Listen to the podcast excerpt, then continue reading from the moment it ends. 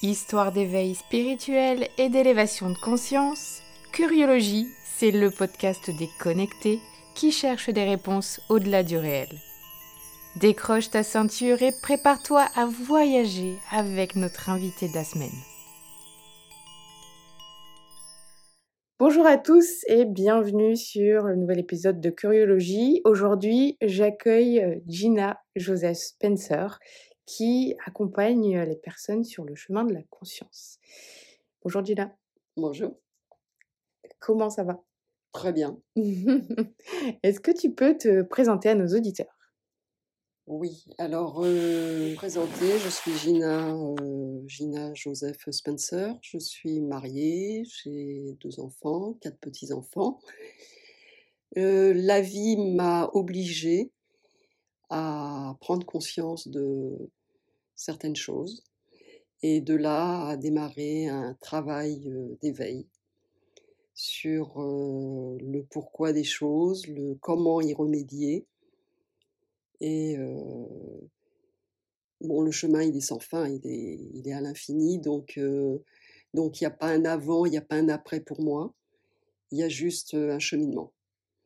Et maintenant, depuis maintenant plus de 30 ans, j'accompagne les gens sur ce chemin. Ok. Et qu'est-ce qui t'a du coup amené sur ce chemin? Est-ce que tu peux nous raconter cette histoire d'éveil? Alors, comme je viens de dire, c'est pas c'est pas un événement particulier, mmh c'est un cheminement.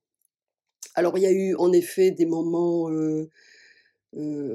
importants où j'ai dû me remettre en question, où j'ai dû aller chercher en moi des réponses que j'avais peut-être forcément imaginées. Donc ça a commencé par une rupture déjà, où là je me suis dit c'est pas ce qui a été prévu au départ. Et puis il y a eu d'autres rencontres. Et il y a eu un voyage en Asie, en Inde, en 1981, où, où j'ai senti que je me reconnectais à quelque chose en moi, mais que je ne pouvais pas définir à l'époque. Je me suis sentie de ce pays, de cette vibration, de cette énergie, plus que de la France où je me sentais quand même toujours un peu décalée. Mmh. Et voilà. Bon, j'ai eu deux enfants, donc ça a été un autre voyage. Mmh Des enfants qui m'ont permis aussi de prendre conscience de beaucoup de choses, qui m'ont obligé aussi à, à modifier mes pensées, ma vision du monde, ma vision de l'éducation, de la nourriture. Enfin, ça a été un tout ça a été un tout. Et quelques années avant, c'est vrai que peut-être la première prise de conscience que j'ai eue, ça a été suite à une infection dentaire grandiose, où j'ai failli quitter ce corps.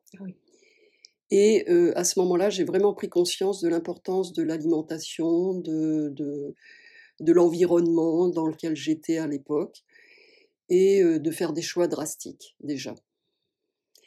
Et puis voilà, le chemin a continué, tant bien que mal, et j'habitais l'Ariège à l'époque. J'ai eu sur ma route une personne qui était magnétiseuse, m'a conseillé d'aller voir parce qu'à l'époque j'étais pas très très bien. Et à ce moment-là, j'étais prête à reprendre des études pour être sage-femme. J'étais infirmière déjà. Pour être sage-femme et faire des accouchements à la maison. Et cette personne m'a dit Ouais, ok, tu peux, tu peux être sage-femme. ça te fera plaisir, c'est bien, tu, tu seras contente. Mais en même temps, ton âme demande autre chose. Mais avant toute chose, tu as d'autres choses à régler en toi. Et tant que tu n'auras pas réglé ces choses-là, tu ne pourras pas continuer à avancer spirituellement. Et là, ce qu'elle m'a annoncé m'a complètement recentré. Et en effet, quelque part, ça me résonnait, même si ça, si ça, comment, si ça m'obligeait à tout ce que j'avais pu mettre en place dans la reprise d'études, dans le fait de laisser les enfants, etc., etc. Euh, tout ça été remis au point zéro.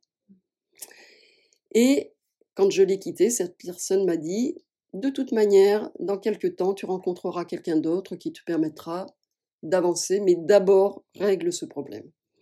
Parce que là, tu es en train de faire une erreur karmique. Très bien, je ne comprenais pas grand-chose. mais quelque part, ça me résonnait profondément. Mmh bon, et puis la vie a continué.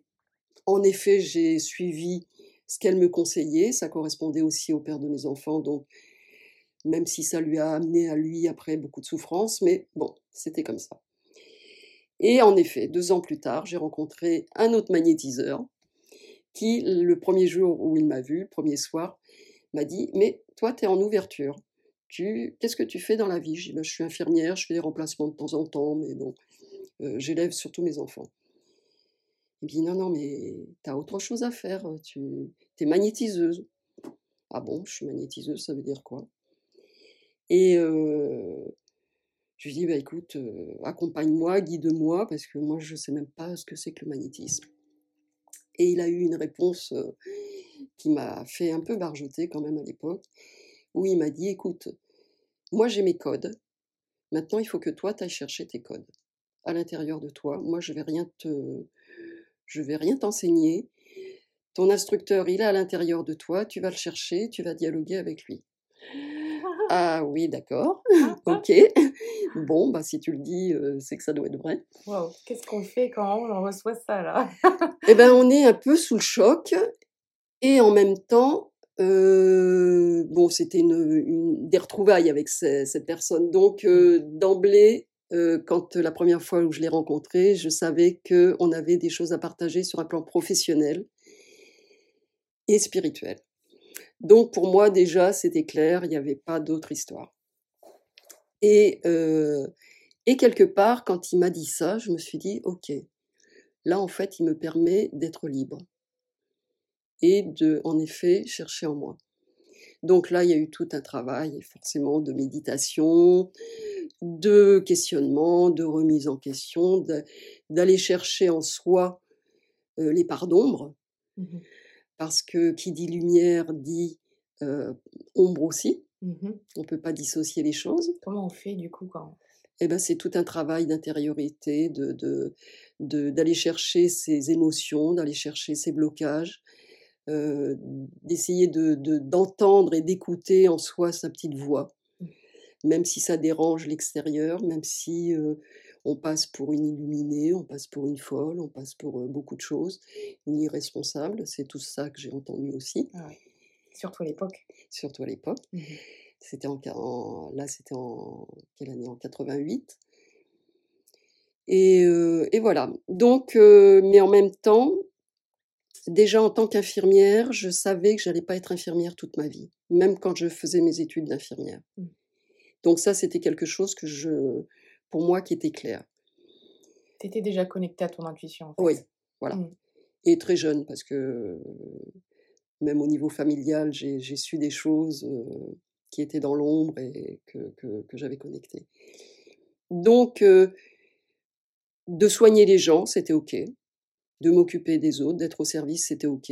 Mon métier d'infirmière m'a quand même appris toutes, ces, toutes ces valeurs de patience, de tolérance, d'amour, de, de remettre tout dans la lumière. Ça, mmh. c'est vrai que ça a été un bel apprentissage. d'être en contact avec la maladie, avec la souffrance, avec la mort. Donc, donc j'ai été formée, ça c'est sûr, à, déjà prendre une forme de détachement par rapport à tout ça. Et donc, je savais que j'allais pas être infirmière toute ma vie. Et quand cette personne m'a renvoyé au fait que j'étais magnétiseuse, même si je ne savais pas du tout ce que ça voulait dire, ça m'a résonné profondément. Mmh. Parce qu'avant, j'avais essayé de me dire, bon, allez, je vais essayer les médecines un peu dites parallèles, que ce soit la naturopathie, que ce soit l'homéopathie, que ce soit... J'étais prête à faire des formations. Et en fait, à chaque fois que j'allais vers une formation, ou à ce moment-là, j'avais pas de les finances, ou bah, je me retrouvais seule. J'étais à l'époque seule avec les enfants, donc c'était compliqué. Donc c'est comme si à chaque fois j'avais des barrages, des, des, des choses qui ne pouvaient pas se faire. Et en fait, je l'ai compris après, en me disant, bah oui, je n'avais pas passé par des formations extérieures, puisque mon chemin, il passait par l'intériorité. Mmh. Donc ça, ça a été un grand chamboulement et en même temps un grand challenge. Mmh parce que je ne savais pas du tout ce qui allait sortir de tout ça. Mmh Donc c'était en même temps magique et en même temps, waouh, vers quoi je vais? Tout en étant maman et donc à élever deux enfants et voilà. Donc c'était un peu compliqué certaines fois, mais bon, je tenais la route. Cette période, elle a duré combien de temps? Donc j'ai commencé en 88 et, et j'ai quitté l'Ariège en 91. Ok. Donc j'ai eu, on va dire, trois ans de, de, de, pratique, tout en étant quand même accompagnée euh, par cette, euh, cette personne. Et euh, la première fois que je suis allée magnétiser alors une vache à l'époque, parce que cette personne m'avait conseillé aussi, m'avait dit, écoute, peut-être comme comme tu sais pas du tout vers quoi tu vas, peut-être commence à travailler avec les animaux, sur les animaux, parce qu'eux, ils se posent moins de questions, mmh eux, ils captent, et puis une fois qu'ils ont capté, ils passent à autre chose. Ok. Et donc, à l'époque, j'avais mis une petite annonce quand même sur Terre d'Ariège, le 09, faire un peu de pub parce que bon, je connaissais absolument personne.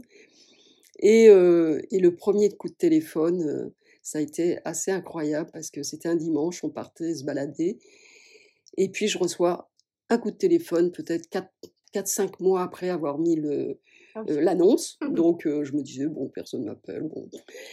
Et puis, coup de téléphone et un paysan m'appeler en me disant écoutez, euh, euh, j'ai vu votre annonce, j'ai une vache qui a vélé, qui, qui s'est pas relevée depuis euh, dix jours. Bon, où vous venez, où je la mets à l'abattoir demain. Hein oui, ok, bon, donc je suis allée voir cette vache. Et puis, ça a été absolument magique parce que je ne savais pas du tout ce qui se passait, ce que, ce que, ce que j'avais à faire. Je me laissais complètement guider je l'ai magnétisé. Et puis, et puis bon, j'avais entendu, bah, rappelez-moi dans trois jours. Bon, et puis je l'ai laissé comme ça en me disant, bon, on verra bien ce qui va se passer. Mmh. J'étais pas très très claire, enfin confiante en fait, sur moi-même. Hein.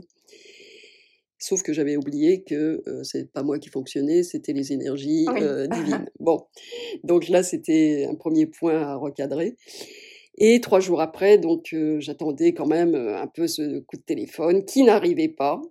Et je me dis, bon, en fait, c'est bon, je suis naze, quoi, c'est pas la peine. Le quatrième jour, pas de coup de téléphone. Je dis, bon, voilà, c'est de toute manière, c'est cuit, c'est même pas la peine. Cinquième jour, coup de téléphone. Ma vache, elle est debout. c'est super. Et là, pour moi, ça a été la révélation. Mmh. La révélation, le monde merveilleux dans lequel je rentrais, où j'étais. Parce que je me suis dit, bon, c'est sûr que c'est pas moi qui ai fonctionné, moi, euh, dans, dans l'état mental où j'étais, dans, dans l'état émotionnel dans lequel j'étais.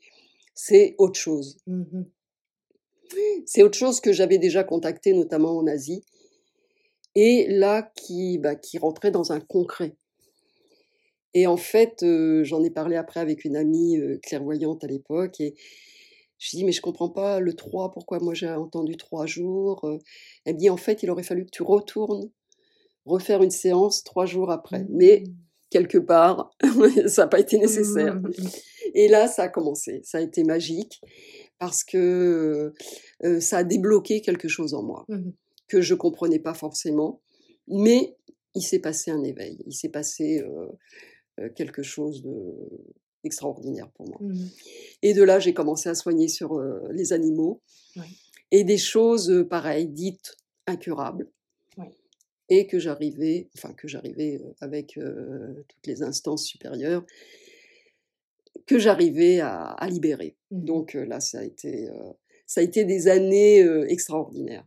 Génial. En fait, c'est comme si cette expérience avec cette vache, ça t'avait enlevé le voile du doute. C'est ça. Ça t'avait donné la ça, foi. Complètement. Et une fois que tu l'avais, bah, c'était parti. Voilà. Ok. C'est ça. Et en fait, ce qui a été drôle, et j'en, j'en avais conscience à ce moment-là, c'est que la vache, bon, euh, c'est l'animal sacré de l'Inde. Ah oui, c'est vrai. Et euh, pour moi, ça me reconnectait aussi à beaucoup de choses. Au-delà, au-delà de la vache. C'est vrai que c'est hyper symbolique que ce soit la première expérience. Ouais. Et en plus, ce qui a été aussi symbolique, c'est que ce paysan habitait là où j'habitais, enfin dans la même région de mmh l'Ariège, puisque c'est quand même très étendu l'Ariège. c'est là où j'habitais avant avec le père de mes enfants et là où j'ai conçu aussi les, enfants. Mmh Donc c'était comme une renaissance aussi, comme ah. une renaissance avec moi-même en fait. Oui, c'était l'autre partie de la vie qui commençait. Ah ouais, c'était extraordinaire. Et après, bon, il y a eu quand même, bah voilà, hein, c'est la responsabilité. Tu prends cette responsabilité de d'être au service de, du divin, de la lumière, de l'amour, de Dieu. On l'appelle comme on veut, chacun sa définition. Et de prendre cette responsabilité, ça, bah, là aussi, ça a été un choix, un choix profond. Alors le choix, il était fait hein, au niveau de l'âme, c'est sûr. Après, il fallait le matérialiser, il fallait le, s'engager concrètement dans ce, sur, euh, sur cette, sur cette histoire, sur, sur la vie, quoi, en fait. Et là, j'ai eu quand même beaucoup de, de, de, de jugement de la part des gens parce que parce qu'ils ne comprenaient pas, ils comprenaient pas que j'arrête mon métier d'infirmière, que même si je le vivais que ponctuellement, que je parte dans ça et je ne savais pas trop non plus en parler moi-même, mmh. mais je le vivais. Et puis j'ai eu vraiment des expériences, les animaux m'ont tellement montré de choses. ça a été magique, ça a été vraiment magique, notamment un chien qui marchait sur trois pattes, au bout d'une séance il marchait sur quatre pattes, ah un cheval qui était dit incurable par un vétérinaire équin spécialisé sur Toulouse il avait, voilà, il avait dit à la propriétaire, bon, ton, cheval, tu peux le faire abattre, de toute manière, ça passera pas.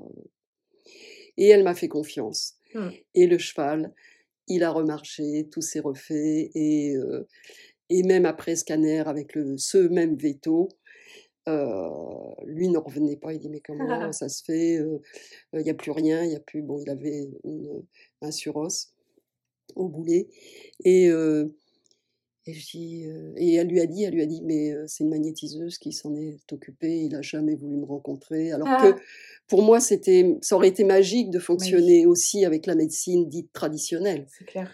Il n'y a pas un bien et un mal. Il y a une complémentarité et, c'est des plans de conscience différents. Mmh. Donc, donc on n'est pas là pour prendre le travail de quelqu'un d'autre. Mmh.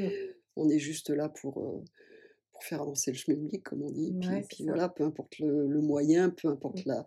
Chacun est sur son plan de conscience et chacun a, son rôle à jouer. Donc, euh, quelle importance. Tu en as trouvé par la suite d'autres, des, des, personnes avec qui travailler justement à ce Non. Oh, on, entend, dans les hôpitaux et tout ça maintenant que les magnétiseurs, les oui, de feu. Oui, oui, maintenant euh, c'est de plus en plus ouvert. Et déjà à l'époque, sur euh, Toulouse, euh, je crois que c'était à Rangueil ou je crois que c'était à l'hôpital de Rangueil qui prenait déjà des magnétiseurs. Mais moi à mmh. l'époque, j'habitais à 200 km de, de tout, enfin 150, je sais plus. Bon, puis voilà, c'était, j'avais les enfants en bas âge, enfin c'était compliqué. Oui. Donc voilà, ça, ça a été magique. Et puis, à un moment, j'ai senti qu'il fallait que je quitte cet environnement confortable à travers cette, ce frère d'âme, quelque part, ce magnétiseur, ce guérisseur. Il fallait que j'ose voler de mes propres ailes, mmh. sans support extérieur si ce n'est que télépathiquement, si ce n'est que vibratoirement, bien sûr, on n'est on pas séparés.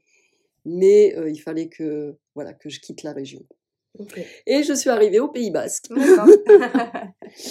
et là, j'ai commencé à, à travailler en cabinet sur Biarritz au, début. Je recevais aussi, j'habitais Saint-Pierre-d'Irube, je recevais à Saint-Pierre-d'Irube. Et puis après, j'ai déménagé sur Anglette, je recevais sur Anglette. Et en même temps, j'ai repris mon métier d'infirmière à mi-temps parce que ben, il fallait aussi subvenir aux besoins des garçons. et que j'avais pas suffisamment de consultations. Donc bon. Et puis je crois qu'il fallait que je termine quelque chose en tant qu'infirmière. Ah oui. Il fallait que je boucle quelque chose dans le sens où, quelque part, euh, même si euh, j'ai fait mes études d'infirmière par défaut, je dirais, euh, je m'y suis jamais engagée profondément et, et je me suis jamais réellement investie, même si je faisais le mieux possible. Mais euh, j'ai senti à un moment qu'il fallait que je que je sois dans la même vibration en tant qu'infirmière que en tant que magnétiseuse. Ah Il fallait pas que je sépare les choses parce que l'âme elle est unique et que il fallait que j'arrive à me à ne pas cloisonner là aussi les choses. Mhm. Donc ça a été un énorme travail là aussi euh, d'accepter de reprendre mon métier d'infirmière et de le vivre dans cet état de conscience et de et, et d'énergie et de vibration. Donc ça, ça a été un gros boulot. Et le jour où j'ai complètement arrêté mon métier d'infirmière, maintenant ça fait 25 ans, 26 ans même, je savais que j'allais pas le reprendre. Mhm. Je savais que j'avais clôturé quelque chose, que j'avais bouclé quelque chose et que je pouvais enfin euh, me consacrer complètement à ma mission d'âme. Mhm. Depuis, tu avais fait un peu de réseau ici, tu t'étais bien implanté. Voilà, et puis, et puis ça s'est fait petit à petit. ouais. Et puis donc euh, ces cours de méditation, ces, ces, ces partages de, de, de relaxation, de méditation, de soins. Et puis euh, ben, l'Inde m'a rappelé. Ok. L'Inde m'a rappelé un beau jour, après une épreuve euh, familiale euh, compliquée, difficile, qui m'a obligée à, à travailler le détachement. Mm. Euh, à un moment où je ne savais plus trop où j'en étais, où je ne savais pas trop euh, le devenir. Un beau, un beau matin, euh, j'étais sur une plage vers Arcachon et puis euh, j'avais pas dormi de la nuit. Et puis je suis partie sur la plage marcher et, et j'ai parlé à, à ma présence intérieure en disant ben voilà maintenant je, suis, je me sens à un point zéro, qu'est-ce que je fais de ma vie? Si je dois quitter ce corps, c'est ok. Si, euh, si je dois reprendre mon job d'infirmière, c'est ok. Si je dois continuer en magnétisme, c'est ok. Juste montrez-moi la route. Mhm. Et à ce moment-là, j'ai eu l'injonction intérieure, tu pars en Inde, tu vas rencontrer une personne euh, qui va te montrer la route. Donc je suis revenue au camping-car, puisque à l'époque on était en camping-car avec mon mari. Et je lui ai dit, bah voilà, écoute, euh, maintenant je pars en Inde. Ah. Tu viens, c'est bien, tu viens pas, c'est bien. Moi, de toute manière, maintenant, mon chemin, il passe par l'Inde. Ok. Ce que j'avais aussi euh, compris quelques années avant, quand j'ai quitté l'Inde en 81, en quittant l'Inde, je savais que j'allais y revenir. Je savais que ça serait pas en touriste. Je savais que c'était pour y, y vivre quelque chose spirituellement. Et en fait, là, c'était l'appel. En 2007, l'appel de l'Inde et de rencontrer cette sainte euh, euh, et de, voilà, de voir ce qui allait se passer. Qui... C'est qui cette sainte? Ama. Bah. ah oui. Voilà, donc euh, je suis partie la rencontrer. C'était euh, une injonction, c'est, j'avais pas le choix. Je savais que le chemin y passait par là. Je connaissais absolument pas Ama, j'avais juste entendu son nom. Une patiente ici m'en avait parlé quelques années avant.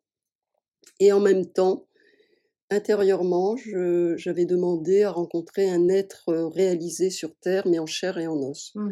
On parle de Jésus, on parle de Bouddha, on parle de plein de choses, plein de monde, plein d'êtres réalisés. Mais moi, je disais, ok, ok, je, je suis bien en contact avec Jésus dans, dans, dans l'intériorité, avec Bouddha et tout ça, mais j'aimerais bien rencontrer quelqu'un de réalisé sur Terre. Et bon, on m'a présenté Ama. J'avais euh, rencontré le Dalai Lama avant, mais Wow. bon, il y avait, euh, n'y avait pas eu le, le, euh, le déclic. D'accord. Là, bon, ok, tu pars en Inde. Donc j'ai amené cette vibration à, à tout le monde. Alors tout le monde m'a dit ok, euh, mais tu vas revenir. Ah.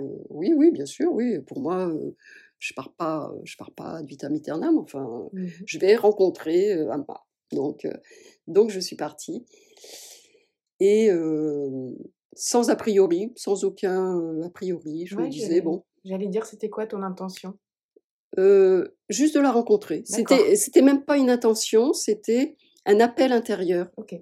C'était, heu, quand j'ai posé cette question: «C'est quoi le devenir de ma vie? C'est quoi qu'est-ce que je fais maintenant?» «Tu vas rencontrer Amma». Mmh. C'était la réponse. OK, donc j'y vais et je vois ce qui ce qui se passe. C'était facile de la rencontrer? Oui, parce qu'elle donnait, heu, bah, elle faisait les satsangs, donc heu, tu la rencontrais, heu, alors pas forcément, de en vis-à-vis, dans une salle où tu pouvais dialoguer avec elle. C'est c'était bon, ce qu'elle présente, heu, au niveau mondial, c'est les satsangs et les les darshan. C'est quoi exactement? Heu, le darshan, c'est, heu, alors elle, elle le manifeste comme ça, elle prend les gens dans ses bras Mmh. et bon, il se passe des choses ou pas, mais forcément il se passe des choses, même si on n'en est pas conscient. Certaines saintes ou saints, pour eux le darshan, c'est juste d'être en présence. C'est juste de regarder les gens. Elle, elle, heu, elle embrasse, embracing the world, elle embrasse le monde. Donc tu étais dans les heu, bras d'Amma. donc j'étais dans les bras d'Amma Mmh. et heu, à ce moment-là, je je quand je suis quand je suis allée dans son ashram en Inde la première fois, j'ai dit: «OK, montre-moi si réellement, heu heu, j'ai à faire un chemin avec toi». Pour moi, j'étais pas du tout convaincue, je suis pas allée convaincue là-bas. Mmh Juste, j'allais la rencontrer et heu, je suis restée plusieurs jours dans son ashram et en fait, heu, je me disais: «Bon, il se passe rien, bon, ouais, bon, Amma, OK, heu, bon, mais j'ai j'ai pas pas de tilt, enfin bon, ouais, alors tout le monde, en extase, en pleurs ou enfin bon, chacun manifeste comme il est, mais pour moi, il se passait pas grand-chose» et puis j'allais partir quand même quelques jours après. Et je me disais: «Bon, Amma, heu, bon, heu, montre-moi quoi, je suis venue, montre-moi un petit peu les choses» et puis, heu et puis un soir, heu, un des derniers soirs d'ailleurs, dans une situation que j'avais pas du tout imaginée, j'ai vraiment senti, qu'elle rentrait dans mon cœur.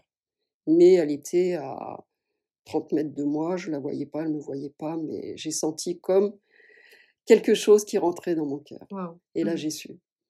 Là j'ai dit: «OK, bon, là j'ai un chemin à faire à à à ses côtés» et voilà et l'Inde, s'est mis un peu en place. Alors bon, à l'époque, on avec Jérémy, mon mari, on avait décidé de faire un peu d'humanitaire, heu, tous les hivers parce que moi l'hiver en France, ça devenait de plus en plus compliqué. Mmh Même si c'était, heu, des limites, Mmh. mais bon, j'en étais là et donc on partait tous les hivers un coup à Madagascar, un coup en Thaïlande, un coup au Cambodge, un coup là. Et 3 ans après, donc en 2010, on s'est dit: «Pourquoi pas retourner en Inde?» Jérémy n'était jamais allé en Inde, il ne connaissait pas Amma, donc heu, il s'est dit: «Bah oui, pourquoi pas, on verra bien» et donc on est partis en 2010, heu, en Inde. Et hem, en disant enfin en demandant, heu, à Amma, heu: «Nous, on veut vraiment travailler avec les Indiens, pour les Indiens et on n'a pas envie d'être, enfin on sent pas d'être dans cet ashram où c'est aussi beaucoup d'occidentaux et bon, nous, on a besoin d'être immergés dans la culture indienne et avec les Indiens» et elle nous a envoyés dans un une ferme ashram à à 8 heures de de bus. Mmh Parce qu'en Inde, il faut parler comme ça, plutôt en heures de transport qu'en kilomètres. Et elle nous a en envoyés dans une ferme ashram pour, heu, pour, heu, voilà, pour, heu, œuvrer pour elle. Donc mon mari étant tisserand, entre autres, il a travaillé pour la haute couture française. Lui, de suite, c'était: «Bah, tu vas tisser pour moi et puis toutes tes œuvres iront, dans les tours, heu, internationaux pour être vendues et donc l'argent est redistribué au niveau des des œuvres d'Amma». Et moi, je vais faire quoi? «Ah bah, toi, tu verras sur place», m'a-t-elle répondu. Bon, OK. Alors moi, je partais en Inde pour, heu, soigner les gens forcément, Mmh mh. puisque depuis, heu mon parcours, il était que à travers le soin, donc je ne pouvais pas faire autre chose, c'était pas possible. Dans ma tête, c'était de toute manière, j'allais soigner les Indiens. Et je sentais surtout les femmes et les enfants. Très bien. Donc, avec le Swami qui est en charge de cet ashram, à une époque, on a construit une petite cahute dans la forêt, puisqu'on était dans la forêt tropicale. Et j'ai commencé à soigner les, femmes et, c'était super. c'était magique là aussi. J'étais dans la nature, j'étais en Inde, enfin bon, magique. Et puis à l'époque, on faisait que trois mois en Inde. Et puis petit à petit, on, s'est dit, ben, on va y être un peu plus. Parce qu'on se rendait compte que quand le temps qu'on rentre en France, en Inde, tout s'écroulait parce qu'on n'était pas là. Donc petit à petit, on s'est dit, oh, ben, on va rester un peu plus longtemps en Inde. Et petit à petit, donc on a inversé la vapeur. on restait plus longtemps en Inde qu'en France. Au grand jugement et désapprobation de beaucoup de monde en France. Mais bon, c'était euh, des choix. Et donc, euh, pour faire court, euh, petit à petit, j'ai senti que le soin n'était plus d'actualité pour moi là-bas. Et que faire? Et le mis de me dire, écoute, si on te demande un verre d'eau, tu donnes un verre d'eau. Et si on te demande rien, eh ben, tu ne fais rien. Juste, tu médites. Mmh. Ok. Euh, alors, tu médites une heure, deux heures, une journée, trois jours, un mois. Ça a duré cinq ans. Cinq ans de méditation. Cinq ans, alors pas que de méditation, mais cinq ans à aller chercher en moi le rien, mmh. à me désidentifier de tout. Mmh. Je ne suis plus ça, je ne fais plus ça. Je suis juste présence. Mmh. Je suis juste au service de la lumière. Et je n'ai plus aucune fonction. Ça a été du costaud. ça a été. Euh, et en même temps, je savais que c'était juste. Je savais que c'était le temps qui m'était donné pour aller chercher tout ça en moi. Et pour l'accepter, et pour le libérer, pour le transcender. Et je rentrais quand même deux, ou trois mois en France tous les ans pour travailler déjà, parce qu'il fallait que je, finance quand même des choses, pour voir mes enfants, mes petits-enfants. Mais je savais que si je rentrais en France, j'allais pas être disponible pour ça. J'étais trop, j'aurais été trop sollicitée. Donc, c'était l'Inde. et, pour moi, c'était vraiment clair euh, que j'avais tout un parcours à vivre intérieurement dans un contexte qui me permettait de le vivre. Alors de temps en temps, euh, quand ça devenait trop aigu, parce que bon, euh, ok, en plus j'avais la pression de la France, de, des patients ici, mais qu'est-ce que tu fais en Inde Alors je pouvais leur dire, ouais bon, je soigne, mais mais non, ben j'apprends le rien. ben oui, non mais bon, qu'est-ce que tu fous? Ici, tu as, du boulot, ici, tu as. Voilà, puis on a besoin de toi, voilà, mes enfants, bon, euh, tu as des petits-enfants, enfin bon, euh, à quoi tu joues euh, Bon, ça a été quand même aussi compliqué. Mais bon, je savais que pour moi c'était juste et je savais que quelque part j'avais pas le choix. Il fallait que j'aille au bout de ça. Mmh donc de temps en temps, Ama me donnait des petites expériences à vivre. Alors bon, à un moment, elle m'a ramené au crochet. Alors au crochet. Au crochet, j'avais appris le crochet quand j'avais 10 ans ou 12 ans. Mais le crochet, pouf Et en fait, elle m'a fait rentrer dans, dans, tout un programme sur la sur l'écologie et la réinsertion des sacs plastiques. Et donc, bah, j'ai là quelque chose. Euh, c'est ce que j'ai ramené d'Inde, c'est des lanières pour les, pour les, les, comment, les, les tapis, ah, de, yoga. Génial. Voilà, donc euh, en fait, elle m'a. Euh, voilà, alors là, je me suis amusée parce que j'ai découvert une créativité, de jouer avec les couleurs, mmh de.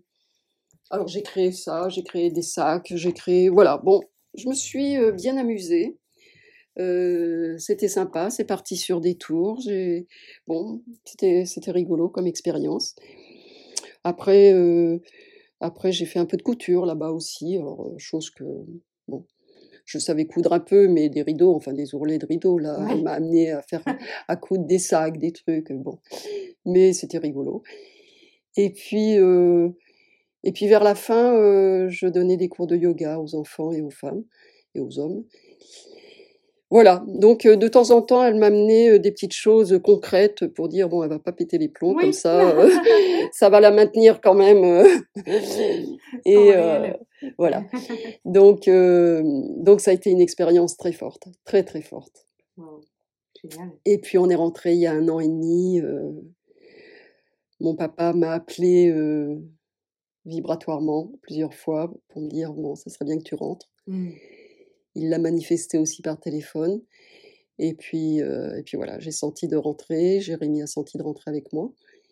Et puis on a bien fait parce que mon papa a quitté cette terre quelques mois après. Et, mmh. maintenant, on est avec maman, qu'on accompagne aussi sur, euh, sur, son, sur sa vie.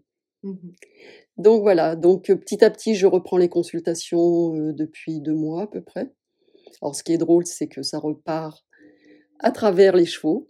Ah Donc, je vois beaucoup de, chevaux en consultation actuellement. Donc, c'est rigolo de, reprendre avec les animaux. Mmh mmh bon, je vois aussi les propriétaires, parce que qui dit animal dit forcément propriétaire.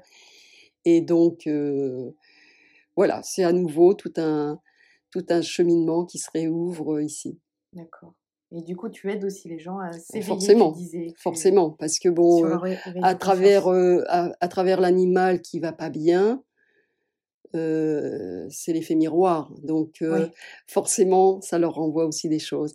Et dans la mesure où là, ils sont prêts à avancer en eux, à prendre conscience déjà de quelque chose et donc à libérer, là, il y a tout le travail d'accompagnement.